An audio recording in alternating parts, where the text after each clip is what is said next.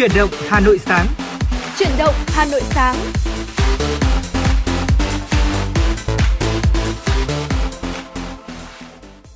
Mến chào quý vị thính giả, chúng ta đã đến với chuyển động Hà Nội sáng phát sóng trực tiếp trên tần số FM 96 MHz của Đài Phát thanh và Truyền hình Hà Nội.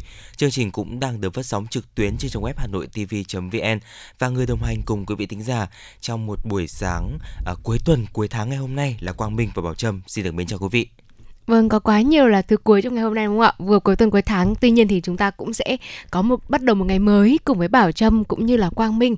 Vì vậy nên là quý vị chúng ta có vấn đề quan tâm cần chia sẻ này, hoặc mình có một lời nhắn yêu thương gửi đến người thân bạn bè của mình, hay đơn giản là mình chỉ uh, yêu thích một ca khúc muốn được lắng nghe một giai âm nhạc thì ừ. hãy nhớ tương tác với Bảo Trâm Quang Minh thông qua hotline là 024 3773 6688 hoặc là qua trang fanpage FM96 gạch ngang tới Hà Nội. Và chúng tôi cũng sẽ cập nhật rất là nhanh những yêu cầu của quý vị thính giả ngay khi quý vị thính giả vừa uh, gửi cho chúng tôi và chúng tôi cũng sẽ đáp ứng ngay sau đó thôi vì vậy nên là quý vị cũng đừng ngần ngại chúng ta hãy cùng tương tác với Bảo Trâm Quang Minh nhé. Dạ vâng ạ và và trong một tiếng trực tiếp của chương trình Quang Minh Bảo Trâm sẽ liên tục gửi đến cho quý vị thính giả những giai điệu âm nhạc này, những thông tin và những nội dung thú vị hấp dẫn bổ ích và quý vị thính giả có thể đồng hành cùng chúng tôi. Còn mở đầu chương trình xin mời quý vị thính giả chúng ta cùng đến với những tin tức đáng quan tâm. Thưa quý vị, hôm qua, tại trụ sở chính phủ, Thủ tướng Phạm Minh Chính đã chủ trì cuộc đối thoại với đại sứ Hàn Quốc và đại diện các hiệp hội doanh nghiệp Hàn Quốc tại Việt Nam. Thủ tướng Phạm Minh Chính có buổi làm việc nhằm lắng nghe và ghi nhận từ cộng đồng doanh nghiệp Hàn Quốc về những khó khăn vướng mắc cũng như những đề xuất sáng kiến, giải pháp cải cách cơ chế, chính sách thủ tục hành chính nhằm đẩy mạnh hoạt động sản xuất kinh doanh. Phát biểu mở đầu của hội thoại, Thủ tướng Phạm Minh Chính nêu rõ, hợp tác kinh tế luôn là trụ cột quan trọng và là một điểm sáng trong bức tranh tổng thể quan hệ hợp tác song phương. Hiện nay, rất nhiều doanh nghiệp tập đoàn lớn của Hàn Quốc đã đầu tư hoạt động hiệu quả và có đóng góp tích cực vào sự phát triển kinh tế xã hội chung của Việt Nam. Trên tinh thần luôn sát cánh, chia sẻ, động viên, lắng nghe, giải quyết các khó khăn vướng mắc, tạo mọi thuận lợi cho doanh nghiệp nước ngoài nói chung và doanh nghiệp Hàn Quốc nói riêng. Thủ tướng nhấn mạnh, buổi làm việc này nhằm gặp gỡ, trao đổi thẳng thắn, cởi mở, dân chủ, xây dựng để tìm ra các giải pháp thiết thực, hiệu quả với quan điểm khó khăn ở đâu thì thao gỡ ở đó, vướng mắc ở cấp nào thì cấp đó giải quyết. Thủ tướng đề nghị đại diện các hiệp hội doanh nghiệp Hàn Quốc nếu có vấn đề còn gặp vướng mắc khó khăn, đề xuất sáng kiến tầm nhìn, chiến lược để nâng cao hiệu quả hoạt động đầu tư, sản xuất kinh doanh tại Việt Nam, góp phần thúc đẩy quan hệ hai nước ngày càng phát triển, nhân dân hai nước ngày càng ấm no, hạnh phúc. Thưa quý vị, Bộ Y tế vừa có văn bản hỏa tốc tăng người tăng cường chống dịch bệnh đường hô hấp gửi Sở Y tế các tỉnh thành phố, các bệnh viện trực thuộc Bộ Y tế, các viện vệ sinh dịch tễ, viện Pasteur. Theo Bộ Y tế hàng năm, Việt Nam vẫn ghi nhận từ 600.000 đến 1 triệu trường hợp mắc cúm mùa. Số mắc ghi nhận quanh năm và có xu hướng gia tăng vào thời điểm chuyển mùa hè sang mùa thu và mùa đông sang mùa xuân. Bộ Y tế yêu cầu các sở y tế tỉnh thành phố liên tục triển khai thực hiện nghiêm túc việc tăng cường công tác chống dịch, phòng bệnh mùa hè năm 2022, chú trọng đến cúm mùa, Covid-19 và các bệnh lây truyền, lây truyền qua đường hô hấp khác. Chỉ đạo các đơn vị y tế tăng cường giám sát phát hiện sớm các trường hợp mắc bệnh, các ổ dịch cúm mùa, Covid-19 và các bệnh lây truyền qua đường hô hấp khác, triển khai xử lý các ổ dịch, hạn chế lây lan ra diện rộng, đẩy mạnh giám sát viêm phổi nặng do virus, các chùm ca bệnh cúm tại cộng đồng và cơ sở khám bệnh chữa bệnh, kịp thời lấy mẫu bệnh phẩm, xét nghiệm xác định tác nhân gây bệnh.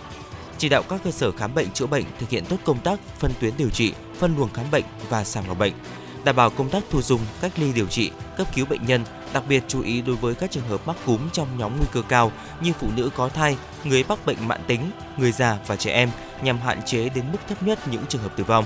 Thực hiện nghiêm túc việc kiểm soát nhiễm khuẩn, phòng chống lây, lây nhiễm chéo, không để lây lan và bùng phát các ổ dịch tại các cơ sở khám bệnh chữa bệnh. Tăng cường tuyên truyền các biện pháp phòng chống cúm mùa, COVID-19 và các bệnh lây truyền qua đường hô hấp khác trên các phương tiện thông tin đại chúng, truyền thông nguy cơ, trong đó tập trung vào những nội dung theo các khuyến cáo của Bộ Y tế. Thưa quý vị, trong 6 tháng đầu năm, Ủy ban Kiểm tra Công đoàn các cấp của Hà Nội đã tiến hành kiểm tra giám sát 2.767 cuộc, trong đó kiểm tra đồng cấp là 2.131 cuộc, cấp dưới là 636 cuộc. Cụ thể là Ủy ban Kiểm tra Liên đoàn Lao động thành phố Hà Nội đã tổ chức kiểm tra đồng cấp không Xin lỗi quý vị, Ủy ban Kiểm tra Liên đoàn Lao động Hà Nội đã tổ chức kiểm tra đồng cấp một cuộc, kiểm tra 10 cuộc tại Liên đoàn Lao động các quận huyện ngành. Ủy ban Kiểm tra Công đoàn cấp trên trực tiếp cơ sở kiểm tra 512 cuộc. Ủy ban Kiểm tra Công đoàn cơ sở đã kiểm tra 2.244 cuộc. Qua kiểm tra, Ủy ban Kiểm tra Công đoàn các cấp đã kiến nghị truy thu 734 triệu 744.711 đồng. Trong đó kinh phí công đoàn là trên 606 triệu đồng, đã truy thu được trên 128 triệu 4.000 đồng đoàn phí công đoàn. Qua kiểm tra đã cho thấy, công đoàn cấp trên trực tiếp cơ sở và thành phố đã nghiêm túc thực hiện việc chỉ đạo, hướng dẫn và giao dự toán cho công đoàn cấp dưới. Công đoàn cấp trên trực tiếp cơ sở đã tăng cường kiểm tra, đôn đốc và có nhiều hình thức giải pháp thu phí công đoàn, đặc biệt là thu kinh phí công đoàn ở khối ngoài nhà nước và các doanh nghiệp chưa có tổ chức công đoàn triển khai thu phí công đoàn 2% vào tài khoản Công đoàn Việt Nam qua ngân hàng Vietinbank và ngân hàng Agribank. 100% công đoàn cấp trên cơ sở đã ký chương trình phối hợp với cơ quan thuế cung cấp, nên kết quả thu kinh phí đoàn phí công đoàn đạt và vượt kế hoạch thành phố giao, đáp ứng được yêu cầu phục vụ cho hoạt động công đoàn và phong trào công nhân viên chức lao động. Theo thông tin mới nhất từ Ngân hàng Nhà nước, đến tháng 6 năm nay, tổng dư nợ tín dụng đối với lĩnh vực bất động sản đạt hơn 2,36 triệu tỷ đồng, tăng 14,07% so với cuối năm trước, chiếm 20,74% tổng dư nợ tín dụng toàn hệ thống ngân hàng. Cùng kỳ năm 2021 tăng 8,2%, chiếm 19,9%.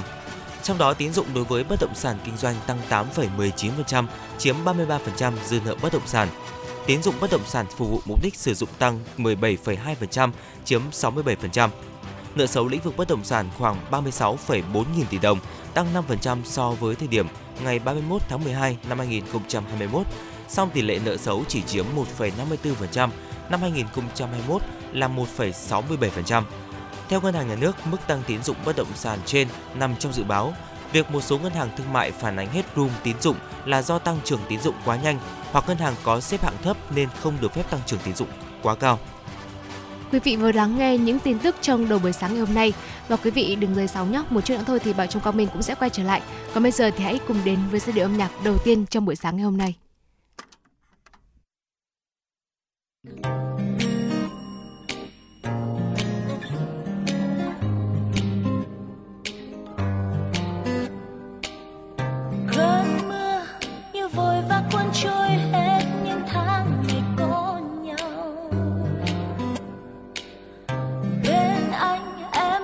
trong giấc mơ rồi bật khóc nhạt nhòa còn lại một mình như vô vọng, vì mất nhau rồi, chỉ còn trong trách tim này. Từng ngày trôi qua em mong chờ, rồi cất thật vọng. Anh ơi, anh có biết sao? Sẽ mãi mãi yêu anh từng áng mây trong say.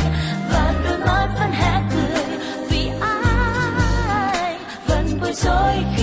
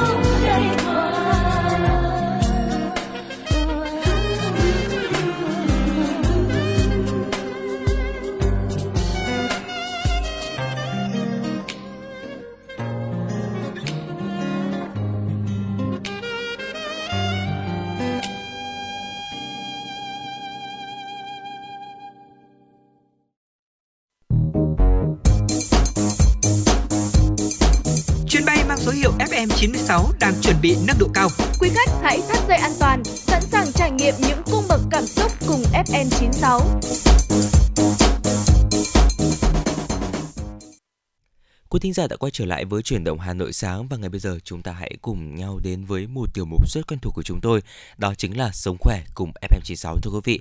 Ngày hôm nay Quang Minh và Bảo Trâm sẽ mang đến cho quý vị thính giả ở những chia sẻ trong tiểu mục này về chủ đề là năm loại nước chúng ta tuyệt đối không được uống sau khi mà chúng ta mới thức dậy vào buổi sáng ạ. Không biết là sau khi mà thức dậy buổi sáng thì quý vị sẽ bắt đầu ngày mới bằng uh, gọi là bằng với một cốc nước như thế nào? Nhưng mà tôi chắc rằng Bảo Trâm Quang Minh thì bắt đầu một ngày mới sẽ bằng với một cốc nước mật ong chanh hoặc là sẽ ừ. bằng một cốc nước lọc. Nước lọc ạ. À, khi mà chúng tôi đi làm thì luôn có mang theo mình một chai nước và đặc dạ biệt vâng. là với thời tiết hè như thế này nữa, cơ thể của mình rất là dễ mất nước này. Vì vậy nên là việc bổ sung nước là vô cùng quan trọng. Tuy nhiên thì uh, mình không phải là bất cứ loại nước nào thì mình cũng sẽ dung nạp vào cơ thể được và ừ. cũng có những cái loại nước mà nó không tốt cho cơ thể. Vậy thì ngay sau đây xin mời quý vị hãy cùng chúng tôi bước vào nội dung của tiểu mục Sóng khỏe của FM96. Dạ vâng thưa quý vị, trên thực tế thì quan niệm uống nước vào buổi sáng sau khi thức dậy tốt cho sức khỏe và đúng là có cơ sở khoa học rõ ràng. À, sau một đêm ngủ dài thì cơ thể của chúng ta sẽ bị mất nước qua đường thở này, qua đường bài tiết nước tiểu, mồ hôi nên là rơi vào tình trạng là thiếu nước. Và lúc này thì chúng ta cần bổ sung nước để có thể đảm bảo hệ bài tiết và hệ tiêu hóa hoạt động trơn tru, tuần hoàn máu bình thường. Tuy nhiên thì không phải là uh, bất cứ loại nước nào cũng phù hợp để uống vào thời điểm này và Vậy thì những cái loại nước nào mà chúng ta nên tránh và chúng ta tuyệt đối không được uống vào buổi sáng ạ? Đầu tiên đó chính là nước muối thưa quý vị. À, không có ít người nghĩ rằng là nước muối uh, uống một cốc nước muối pha loãng vào buổi sáng thì có thể giúp giảm cân, làm sạch hay là sạch ruột, uh, thải độc cơ thể, tốt cho răng miệng. Tuy nhiên thì sự thật hoàn toàn ngược lại đấy ạ. Việc mà chúng ta uống nước muối vào buổi sáng dù loãng thì cũng làm tăng lượng muối vào cơ thể và không thể làm ẩm cổ họng cũng như là gây khô miệng và khô lưỡi nữa Cơ thể thì lúc này đang thiếu năng lượng sau một đêm ngủ dài, các cơ quan nội tạng nhất là gan và thận còn yếu. Nên là nếu mà chúng ta ờ, để cho những bộ phận này làm việc quá sức thì sẽ gây ra những cái bệnh tật. Đặc biệt là thói quen này còn gây nguy hiểm đến tính mạng cho những người đang mắc bệnh tim mạch vành, thận và dạ dày đấy ạ. Thưa quý vị, à, nước thì là rõ ràng là rất tốt rồi, trái cây cũng tốt. Tuy nhiên kết hợp lại với nhau, nước trái cây thì chưa chắc là đã là tốt đâu quý vị ạ. Ai cũng tưởng rằng là nước trái cây rất là tốt cho sức khỏe nên là uống lúc nào cũng được. Tuy nhiên thì buổi sáng khi mà vừa thức dậy thì không phải là một thời điểm thích hợp cho việc này. Bởi vì trong quá trình ép trái cây, nhiều đường fructose và glucose sẽ được giải phóng, dễ dàng thúc đẩy cơ thể hấp thu và sử dụng từ đó làm tăng lượng đường trong máu. Ngoài cái việc là sẽ gây béo phì, phù nề, mệt mỏi thì bệnh tiểu đường uh, thì bên cạnh đó thì uh, việc mà chúng ta uống nước trái cây vào buổi sáng thì cũng còn dễ gây biến chứng tới đường huyết rất là nguy hiểm. Hơn nữa thì khi mà chúng ta vừa thức dậy thì dạ dày vẫn còn yếu, ở trong khi nhiều loại trái cây thì sẽ chứa axit nên rất là dễ gây tổn thương và gây bệnh. Hệ tiêu hóa thì cũng ổn định và cũng có thể là khiến cơ thể hấp thu được ít chất dinh dưỡng hơn khi mà mình uống nước trái cây vào những thời điểm này ở trong ngày. Dạ vâng ạ, tiếp theo đó chính là nước lạnh thưa quý vị, cũng là một loại thức uống mà chúng ta không nên uống vào buổi sáng ạ. Theo quan điểm của y học cổ truyền thì mỗi buổi sáng là khoảng thời gian dương khí xuất hiện. Nếu chúng ta uống trực tiếp một cốc nước lạnh sau khi ngủ dậy thì sẽ có tác động nhất định đến sự phát triển của dương khí. Và nếu để lâu thì sẽ khiến dương khí không đủ, làm giảm sức đề kháng của cơ thể. Hơn nữa thì nước lạnh cũng dễ làm mạch máu và dạ dày đột ngột co lại, làm cho tuần hoàn máu cũng như là tiêu hóa kém đi. Lặp lại liên tục trong một thời gian dài thì sẽ khiến chúng ta cơ thể ờ, sẽ sinh ra bệnh tật đấy ạ. Uống nước có ga vào cái thời điểm nào trong ngày thì nó cũng đều là không tốt cho sức khỏe của chúng ta. Nhưng mà uống ngay sau khi mình thức dậy buổi sáng thì nó sẽ hại gấp đôi thưa quý vị. Lúc này thì dạ dày rỗng không sẽ uh, dễ bị kích thích và gây rối loạn tiêu hóa tổn thương cũng như là tăng cái nguy cơ mắc bệnh gan thận thì cũng sẽ bị tăng gánh nặng khi mà phải làm việc trong khi à, thiếu năng lượng do là chưa được bổ sung thực phẩm. Nước ngọt có ga thì cũng rất là có hại cho răng miệng của chúng ta vào thời điểm đầu ngày khi mà mình mới thức dậy. Dạ vâng ạ, đồ uống cuối cùng mà chúng ta không nên uống vào buổi sáng đó chính là trà thưa quý vị. Trà là một thức uống rất tốt cho sức khỏe, tuy nhiên chúng ta không nên uống ngay lúc mà chúng ta thức dậy. Ở khi mà bụng của chúng ta đang đói này bụng rỗng thì sẽ rất hại cho dạ dày đấy ạ. Nếu đó là trà để qua đêm thì chẳng khác nào là thuốc độc cả. Dù chúng ta có bảo quản kỹ bằng cách là đậy kín trong bình giữ nhiệt hay là trong tủ lạnh, bởi vì là amino acid và carbon hydrate ở vi lượng trong trà thì sẽ hình thành chất nuôi dưỡng vi khuẩn. Không chỉ có vậy vậy thì hàm lượng thành phần dinh dưỡng như là uh, polyphenol và vitamin trong trà cũng sẽ xảy ra phản ứng oxy hóa khi mà chúng ta để quá lâu dẫn đến là giảm thành phần chống oxy hóa cũng như là làm biến chất trà. Uh, khi uống vào thì sẽ gây kết tủa trong dạ dày cản trở sự hấp thụ chất thải uh, chất sắt uh, dễ làm tổn thương những cái niêm mạc dạ dày và hơn nữa thì trà còn được ngâm quá lâu sẽ tiết quá nhiều axit tannic, caffeine làm cho mùi vị đắng, chát, khó uống và chúng ta sẽ làm mất vị giác cho bữa sáng đấy ạ. À, vậy thì không biết là ví dụ như Bảo Trâm ạ, không biết là thói quen buổi sáng sau khi mà thức dậy Bảo Trâm sẽ à, uống đồ uống gì? Như tôi đã chia sẻ rồi chương trình rồi ừ. chắc chắn đó sẽ là nước uh, lọc ạ. À, đôi khi nếu như mà bảo trâm gọi là buổi sáng hôm đó mà mình chưa kịp ăn sáng mà phải lên đi dẫn như ngày hôm nay này thì tôi cũng sẽ pha một chút nước lọc ấm ấm một chút với một ít mật ong. Gọi như là mẹ tôi thường nói là uống như thế là gọi là tráng cái dạ dày của mình một chút vào ngày mới thì nó rất là tốt cho sức khỏe. Bên cạnh đó thì cũng rất là tốt cho họng của mình nữa. Dạ vâng chính xác đấy ạ. Khi mà chúng ta thức dậy thì chúng ta nên uống khoảng 200 ml nước lọc thưa quý vị. Tốt nhất là chọn nước ấm nhẹ khoảng từ 30 cho đến 40 độ C để có thể tốt nhất cho sức khỏe. Và chúng ta cũng nên uống chậm rãi thôi từng ngụm nhỏ để không gây gánh nặng cho thận và tim. Đồng thời thì cũng giúp hỗ trợ giảm cân thải độc hiệu quả hơn. À, và đó là một số những chia sẻ của Quang Minh Bảo Trâm trong tiểu mục sống khỏe cùng FM96 à, qua cái việc là chúng ta uống nước thôi. Uống nước là một việc rất là tốt cho sức khỏe và cũng rất là đơn giản rồi. Tuy nhiên thì uh, uống nước như thế nào để chúng ta thực sự mang lại những cái giá trị uh, tốt cho sức khỏe này và không mang lại những cái uh, tác hại uh, không đáng có thì chúng ta cũng nên có một số lưu ý về những cái đồ uống mà chúng ta không nên uống vào buổi sáng thưa quý vị Vâng đúng là học ăn học nói học cái học mở đúng không ạ? Rõ ràng là từ việc uống nước thôi chúng ta cũng đã phải học và phải có những cái lưu ý nhỏ để mình không tổn hại đến sức khỏe của mình. Còn bây giờ thì để tiếp tục cho chuyển động buổi sáng ngày hôm nay thì xin mời quý vị chúng ta hãy cùng đến với một ca khúc âm nhạc. Dạ vâng ạ, ngay lúc này Quang Minh và Bảo Trâm đã nhận được yêu cầu uh, một giai điệu âm nhạc từ thính giả có tên Facebook là Eric Trần, ca khúc Best in Me qua tiếng hát của Ben nhạc Blue. Xin mời quý vị thính giả chúng ta cùng lắng nghe.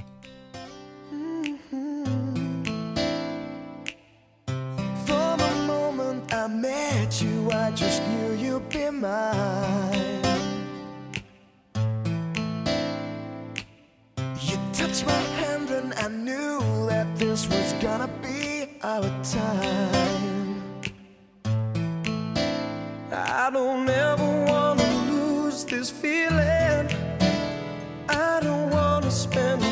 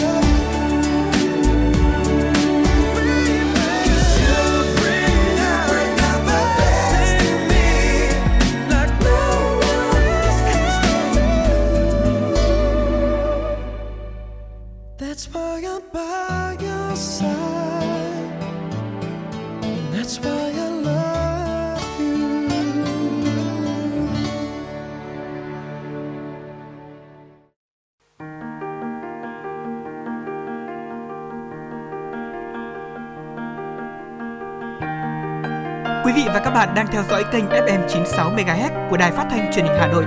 Hãy giữ sóng và tương tác với chúng tôi theo số điện thoại 024 3773 6688. FM 96 đồng hành trên mọi nẻo đường.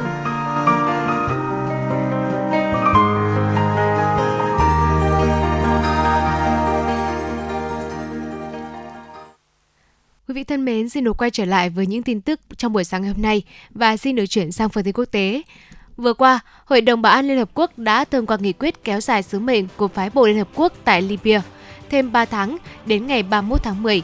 Theo nghị quyết 2647, Hội đồng Bảo an nhấn mạnh tầm quan trọng của một quá trình hòa giải và đối thoại quốc gia toàn diện tại Libya, hoan nghênh sự hỗ trợ của Liên minh châu Phi trong vấn đề đó, đồng thời công nhận vai trò của các tổ chức khu vực khác và kêu gọi các cơ quan tổ chức có liên quan của Libya thực hiện các biện pháp xây dựng lòng tin nhằm tạo môi trường thuận lợi cho các cuộc bầu từ tổng thống và quốc hội diễn ra thành công.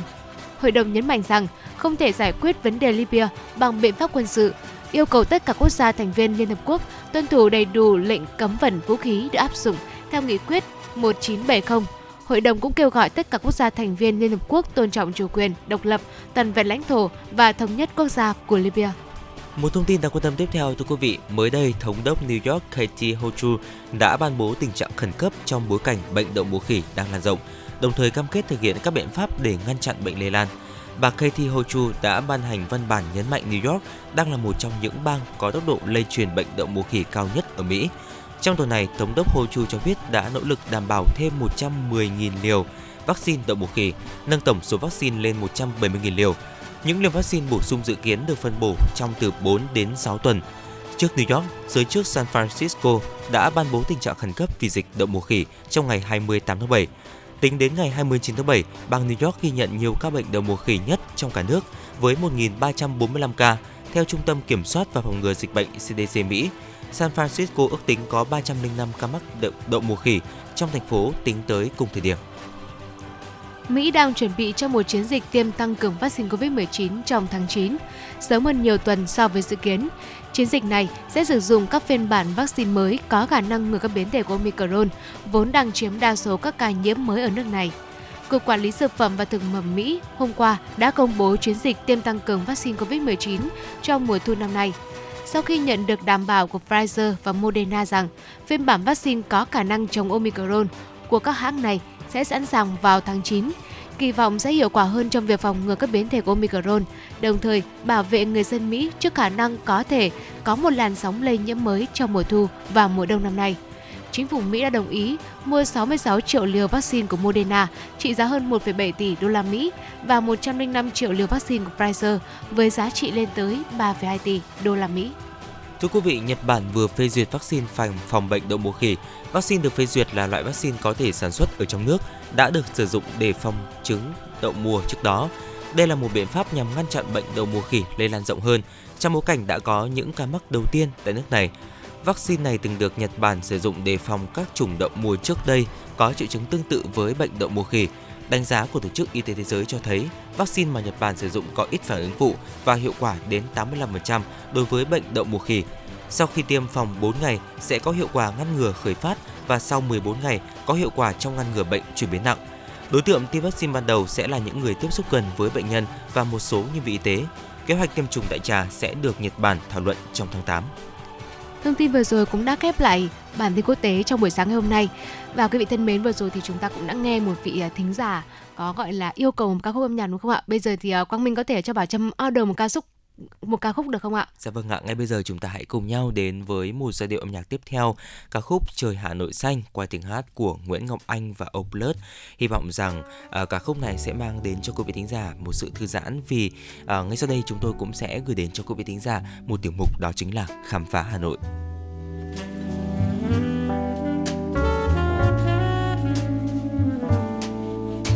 Xanh xanh thắm, bầu trời xanh hà nội. Hồ gươm xanh, như mái tóc em xanh. Thân thương quá nụ cười người hà nội. Đã gặp rồi mà bồi hồi nhớ Hà Nội ơi. Ta chưa quên.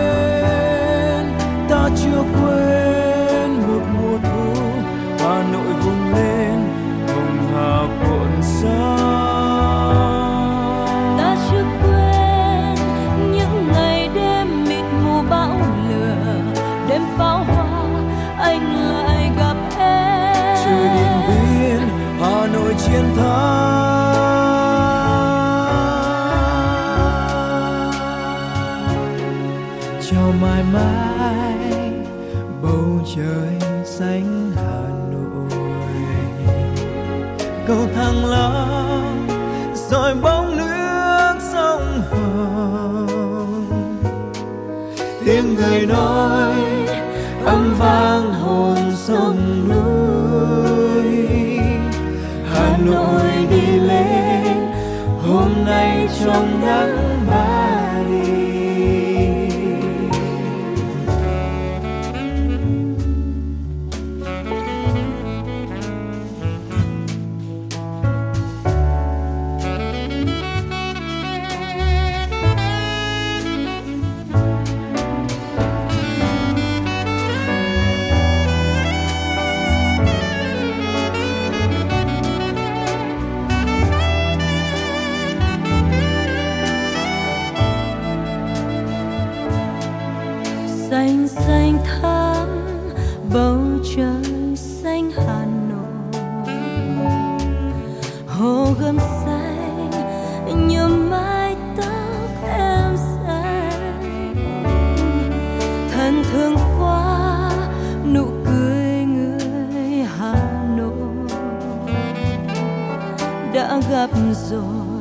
mà bồi hồi nhớ mãi. Hà Nội ơi. Ta chưa quên, ta chưa quên một mùa thu Hà Nội vùng lên hồng hà cuộn sóng.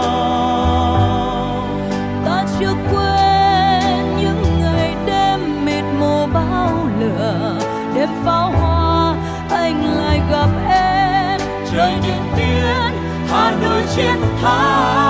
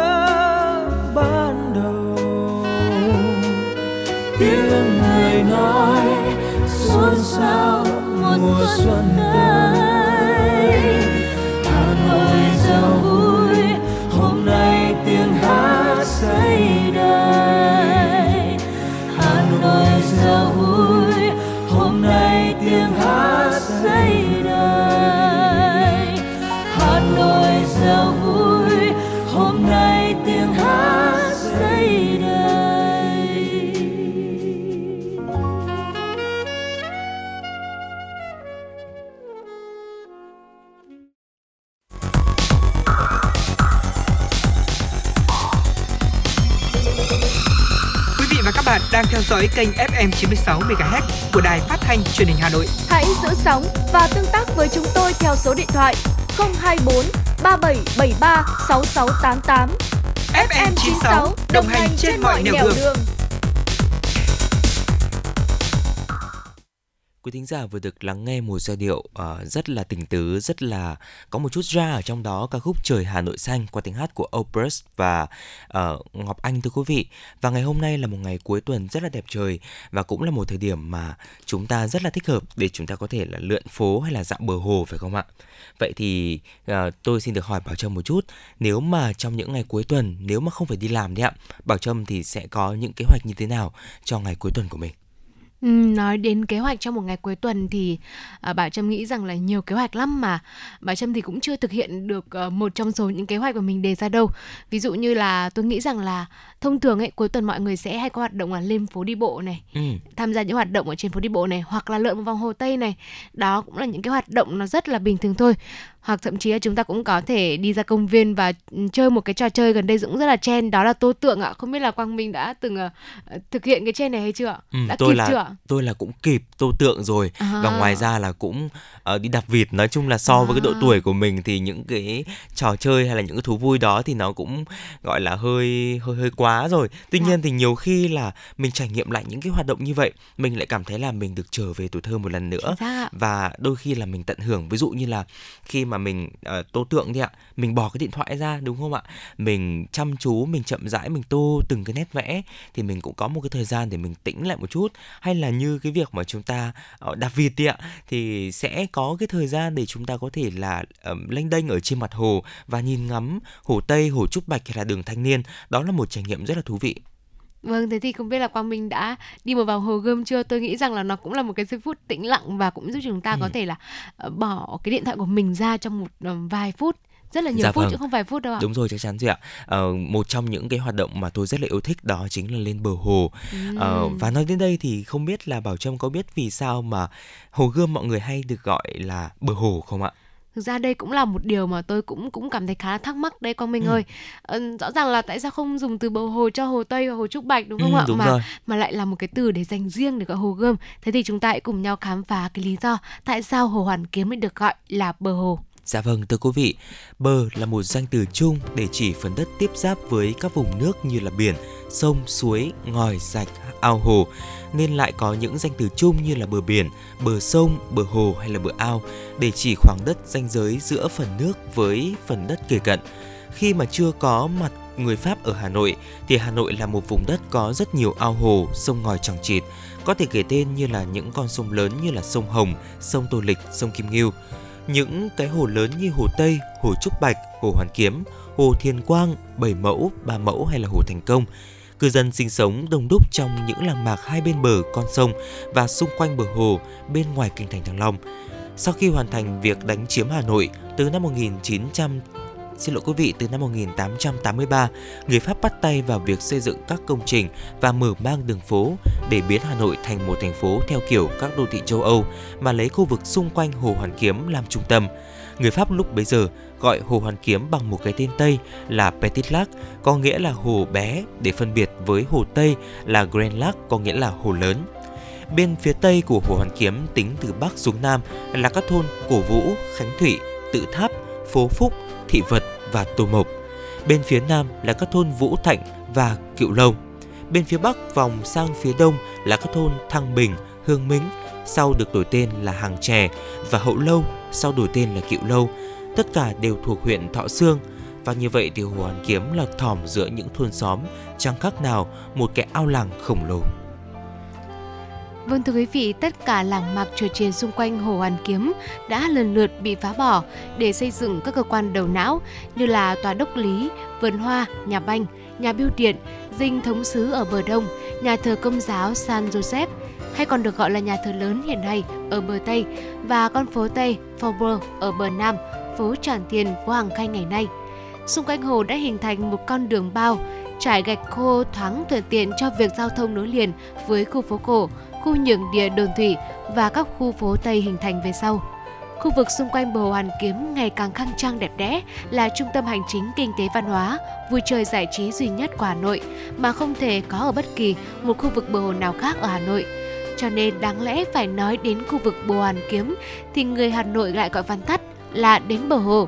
Đi chơi bờ hồ, ăn kem bờ hồ, xem cinema ở bờ hồ, chụp ảnh ở bờ hồ hay là bến tàu điện ở bờ hồ, đưa điện bờ hồ, nhà máy đền bờ hồ và bách hóa bờ đồ. Bách hóa bờ hồ rất là nhiều cụm từ gắn với bờ hồ khác. Tất cả người Hà Nội thì đều hiểu là đến đây, đến bờ hồ tức là đến khu vực xung quanh bờ hồ Hoàn Kiếm mà cũng không ai hiểu nhầm khác là sang những bờ hồ khác của những hồ khác ở Hà Nội. Dạ vâng ạ, và trên vé của những tuyến tàu điện thưa quý vị ghi là bờ hồ chợ Bưởi hay là bờ hồ chợ Mơ, bờ hồ Hà Đông, bờ hồ Cầu Giấy và ai cũng hiểu bến gốc xuất phát là ở bờ hồ Hoàn Kiếm. Hoặc giả khi mà có người hỏi rằng là ở Hà Nội thì nhà anh ở đâu thì sẽ có người trả lời ngay rằng là nhà tôi ở gần bờ hồ. Thế là người ta hiểu ngay rằng ý anh ta muốn nói là nhà anh ta ở gần bờ hồ Hoàn Kiếm và ngụ ý rằng muốn khoe là nhà ở trung tâm của Hà Nội thưa quý vị. Vào thời Pháp thuộc, phố Lê Thái Tổ, đoạn đầu từ quảng trường Đông Kinh Nghĩa Thục đến hết số nhà 18, tức là ngã ba hàng trống, là phố Bao Tram, dân gọi nôm na là phố Bờ Hồ. Mấy năm đầu sau tiếp quản thủ đô thì người Hà Nội vẫn hay hát một bài hát mà người dân Hà Nội cũ hay hát trong thời tạm chiến với những ca từ như là Mình ơi có đi bờ hồ, chúng ta chén kem kẹo dừa, xin mình đừng từ chối, trong túi tôi có 10 đồng xanh, mình cứ đi mình nhé, cô mình ao ước cái chi, nhẫn vàng giày nhung biết tất, phin ô đầm giày cườm, hoặc là những câu ca dao như là hôm nay thứ bảy mình ơi, ngày mai chủ nhật đi chơi bờ hồ, và những anh chàng lãng từ Hà Thành nếu mà tán tỉnh những cô gái như vậy thì chắc chắn là rủ dê ở các nàng của chúng ta đi chơi bồ hoàn kiếm đấy ạ. Vâng, câu ca dao là hôm nay thứ bảy mình ơi, ngày mai chủ nhật đi chơi bờ hồ nó rất là thú vị đúng không ạ? Là một cái cách tán tỉnh rất là đáng yêu, dễ thương mà cũng rất là ừ. gần gũi nữa. Và thưa quý vị, trải qua nhiều chục năm, qua nhiều thế ở người Hà Nội thì danh từ Trung bờ hồ đã trở thành một danh từ riêng để chỉ Hồ Hoàn Kiếm. Như vậy là Hồ Hoàn Kiếm ngoài những cái tên như là Lục Thủy này, Thủy Quân, Tả Vọng, Hồ Gươm thì cũng còn được người Hà Nội gọi với cái tên thân thương là bờ hồ. Mặc dù là tên gọi bờ hồ thì chưa từng được ghi vào một bản đồ nào về địa lý hành chính tại Hà Nội, nhưng mà có thể gọi Hồ Hoàn Kiếm là bờ hồ là một quy ước uh, nó đã bất thành văn rồi nó rất là ừ. độc đáo của người Hà Nội cũ và vẫn còn được sử dụng cho đến tận ngày nay. Dạ vâng ạ, có thể thấy rằng là trên địa bàn thủ đô của chúng ta có rất nhiều hồ.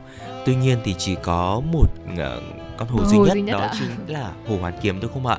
Và lý do thì chúng tôi cũng đã chia sẻ rồi, đó chính là trước đây hồ Hoàn Kiếm đã từng là trung tâm mà xung quanh đó thì tập hợp rất là nhiều từ cine bờ hồ này, bách hóa bờ hồ, tàu điện bờ hồ hay là ken bờ hồ. hồ đúng rồi. Dạ. Đó là tất cả những cái uh, những cái hiện đại nhất cũng như là những cái nhộn nhịp nhất của thành phố của một thời đã tập trung vào bờ hồ và đến tận bây giờ thì uh, ngày xưa thì họ vẫn nói rằng là uh, hồ Hoàn Kiếm là một cái quận trung tâm tâm.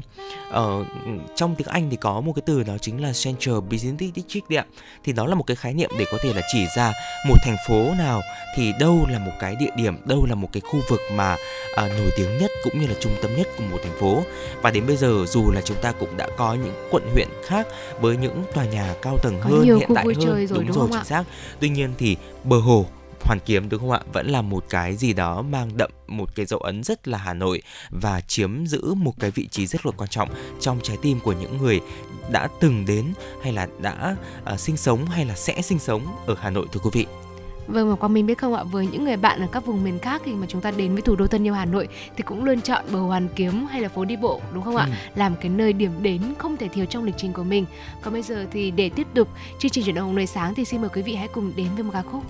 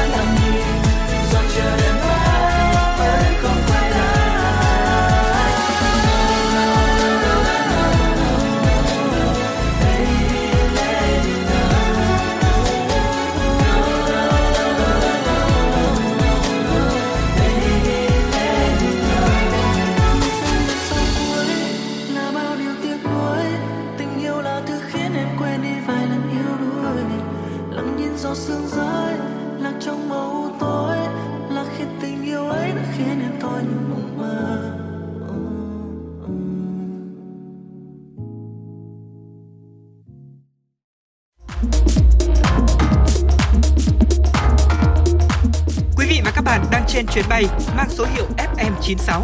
Hãy thư giãn, chúng tôi sẽ cùng bạn trên mọi cung đường. Hãy giữ sóng và tương tác với chúng tôi theo số điện thoại 024 3773 6688.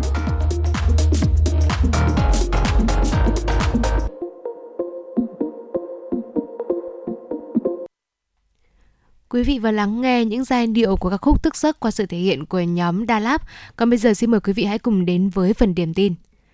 Thưa quý vị, liên quan đến chỉ thị của Thủ tướng Chính phủ về việc gián thẻ sử dụng thu phí công dừng ETC, Cục Đăng kiểm Việt Nam được giao nghiên cứu phương án gián thẻ sử dụng ETC gắn với quy trình đăng kiểm xe. Về việc gián thẻ sử dụng thu phí không dừng là thủ tục bắt buộc trong quy trình đăng kiểm phương tiện giao thông, cơ giới đường bộ. Cục Đăng kiểm Việt Nam nhận thấy đây là vấn đề có tác động xã hội liên quan đến việc thay đổi thủ tục hành chính, liên quan đến nhiều cơ quan quản lý. Do đó cần giả soát, bổ sung, sửa đổi các văn bản quy phạm pháp luật thì mới đủ cơ sở để triển khai. Vì vậy, Cục đề nghị Bộ Giao thông Vận tải tổ chức họp để nghiên cứu, trao đổi và phân công triển khai thực hiện các phần việc phù hợp với chức năng, nhiệm vụ của từng cơ quan.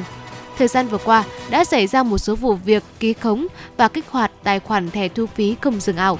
Tổng cục Đường bộ Việt Nam đã họp với các nhà cung cấp dịch vụ thu phí ETC, bao gồm là công ty VDTC và VETC để yêu cầu các nhà cung cấp dịch vụ chủ động ra soát chấn chỉnh, không để xảy ra hiện tượng này trong thời gian sắp tới. Theo đó thì hiện tượng kích hoạt tài khoản thu phí ETC ảo dẫn đến chủ phương tiện chưa được dán thẻ nhưng đã có tài khoản và không dán được thẻ để đi vào đường cao tốc. Tổng cục yêu cầu nhà cung cấp dịch vụ thu phí hỗ trợ xử lý khắc phục để đảm bảo quyền lợi chủ phương tiện. Đồng thời, chủ động ra soát liên hệ với các chủ phương tiện đã dán thẻ lâu ngày, các trường hợp hay gặp sự cố về nhận diện thẻ để kiểm tra xử lý kịp thời. Những chủ phương tiện bị đăng ký tài khoản ảo chủ động liên hệ với nhà cung cấp để hoàn thiện và sử dụng dịch vụ. Thưa quý vị, theo Tổng cục Thống kê, trong tháng 7 năm 2022, cả nước có gần 13,2 nghìn doanh nghiệp thành lập mới, giảm 0,7% so với tháng trước, tăng 50,7% so với cùng kỳ năm trước.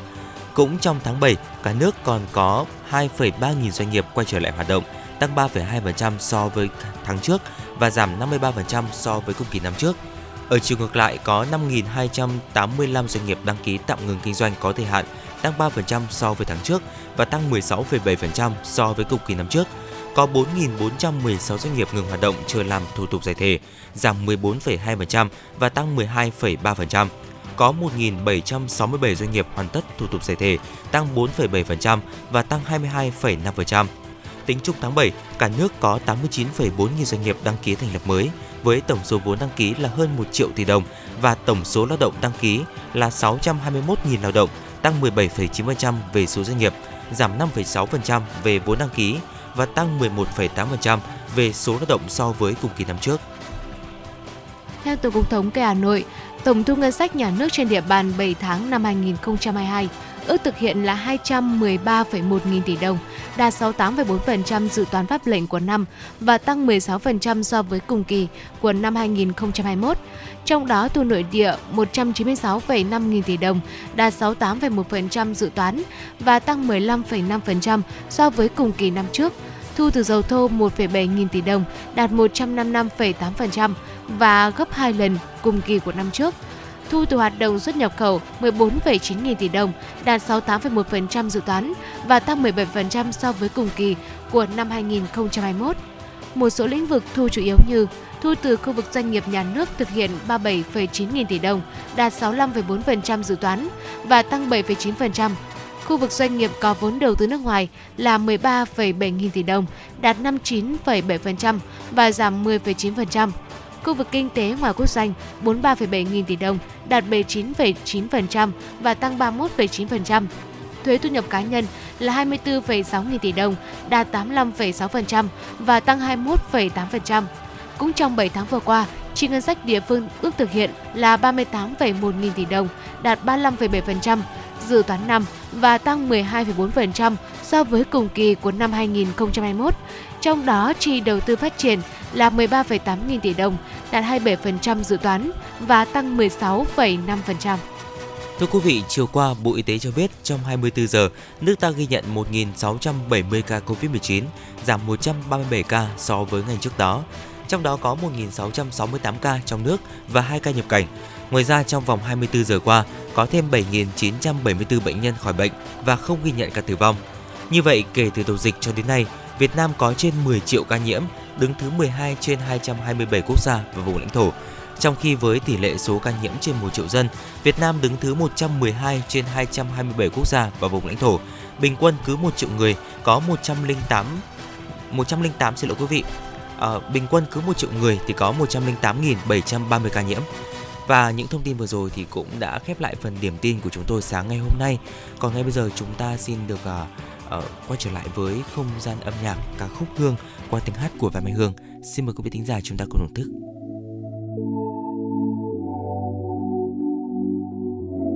You shoot me at the first time Mắt anh cười, Khóe môi cười, Cách anh cười Và em tan đi trong phút giây, Chót say người Muốn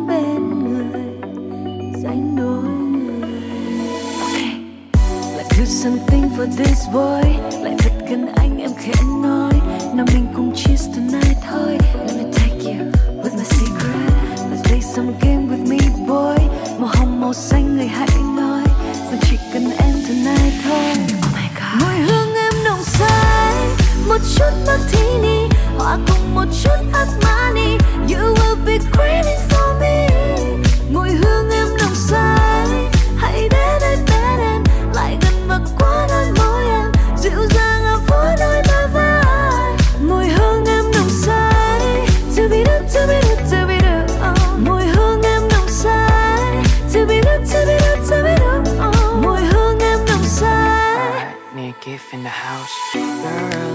xem mùi hương ấy Tô rồi tim của anh đã bị em cướp lấy. Anh thích vì ngọt em chọn cho đêm nay đó. Xa vào lòng anh ấy ta cũng thơm nhất Trong là biết em FA Mà F to the A and C to the Y. Nghe nói em cần một bờ vai nhưng tính anh rộng lượng cho luôn một đêm never fight never, never. em cần một người đàn ông làm bạn trai. Không phải là một thằng con trai tập làm đàn ông. Đã từng có cho mình quá nhiều lựa chọn sai. Nên là nay đã miệng nhiệt với những lời mà con là ghé sang gửi em lời chào. Tốt là tóc tai chỉnh áo. Khi em đưa mắt sang nơi anh đây. Thế giới như đã mất mùi hương em nồng say một chút martini hòa cùng một chút Armani you will be waiting for me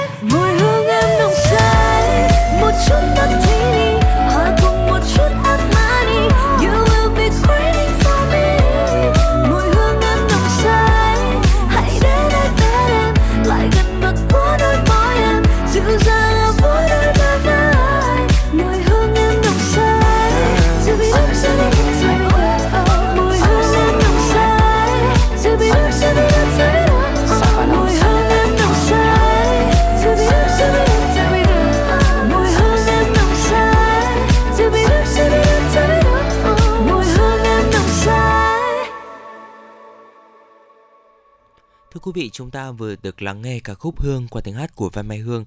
Còn ngay bây giờ, những phút cuối của chương trình xin được gửi đến quý vị thính giả ở tiểu mục FM96 Travel. Không biết là ngày hôm nay chúng ta sẽ mang đến cho quý vị thính giả thông tin nào đấy ạ? Không biết là quý vị khi mà chúng ta đến với Vịnh Hạ Long thì đã nghe tới Vịnh Lan Hạ chưa ạ? Có thể là với một vài quý vị thì chúng- ta đã có cái cơ duyên đến với Vịnh Lan Hạ. Tuy nhiên thì một vài quý vị chúng ta cũng chưa hiểu rõ. Tuy nhiên thì ờ, Vịnh Lan Hạ mới đây đã được một chuyên trang du lịch bầu chọn là một điểm đến đẹp nhất. Vậy thì bây giờ hãy cùng chúng tôi tìm hiểu về Vịnh Lan Hạ quý vị nhé. Dạ vâng ạ, thưa quý vị, ờ, với nhiệm vụ là phải chọn ra mỗi quốc gia Đông Nam Á một điểm đến ấn tượng nhất thì bài viết này của chuyên trang du lịch Tourist của Mỹ thì đã bắt đầu bằng việc là khuyên du khách nên đến với Vịnh Lan Hạ khi mà ghé thăm với Việt Nam. Ở nằm ở phía nam Vịnh Hạ Long thưa quý vị, điểm thu hút đặc trưng của Vịnh Lan Hạ là những hòn đảo nhỏ có bãi cát dưới chân núi đá tạo thành những bãi tắm riêng và hoang sơ. Ờ, gợi ý ờ, nhà báo này thì có gợi ý rằng là du khách nên thuê thuyền để có thể đi khám phá hoặc là dành thời gian để bơi lội và cô chia sẻ và miêu tả về Vịnh Lan Hạ rằng là ở đây có một ngôi làng nổi đã tồn tại hàng nghìn năm nay với khoảng 200 hộ dân sinh sống. Vịnh có hàng trăm hòn đảo nhỏ, trong đó Cát Bà là đảo lớn nhất và khu vực kế cận là có hơn 100 điểm lưu trú thưa quý vị. Vâng thưa quý vị, đó là một số những thông tin mà uh, Medrano đã lưu tả đã miêu tả về Vịnh Lan Hạ và làng nổi mà ông này có đề cập là Cái Bèo, nơi du khách có thể vào thăm bè cá và mua hải sản. Ngoài ra thì à, đảo Ba Trái Đào và đảo kỳ cũng là những cái điểm tham quan rất là hấp dẫn.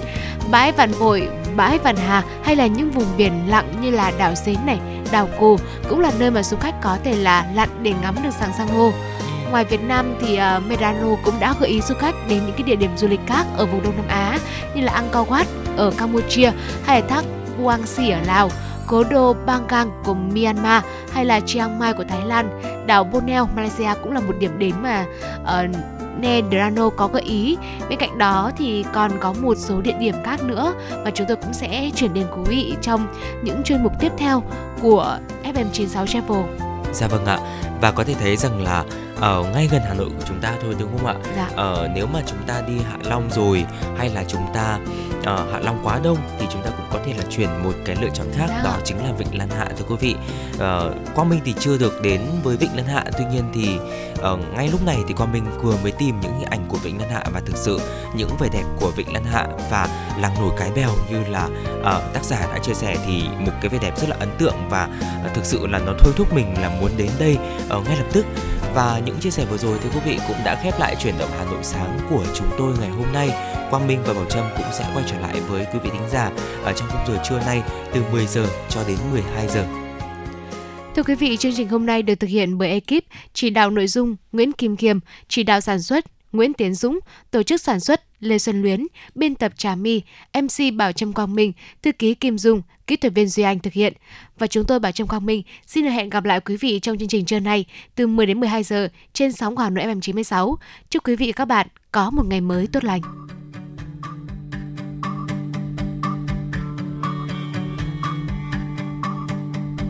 hãy bước xuống phố với nụ cười tươi dịu dàng đón lấy nắng sớm chiếu qua hàng cây buổi sáng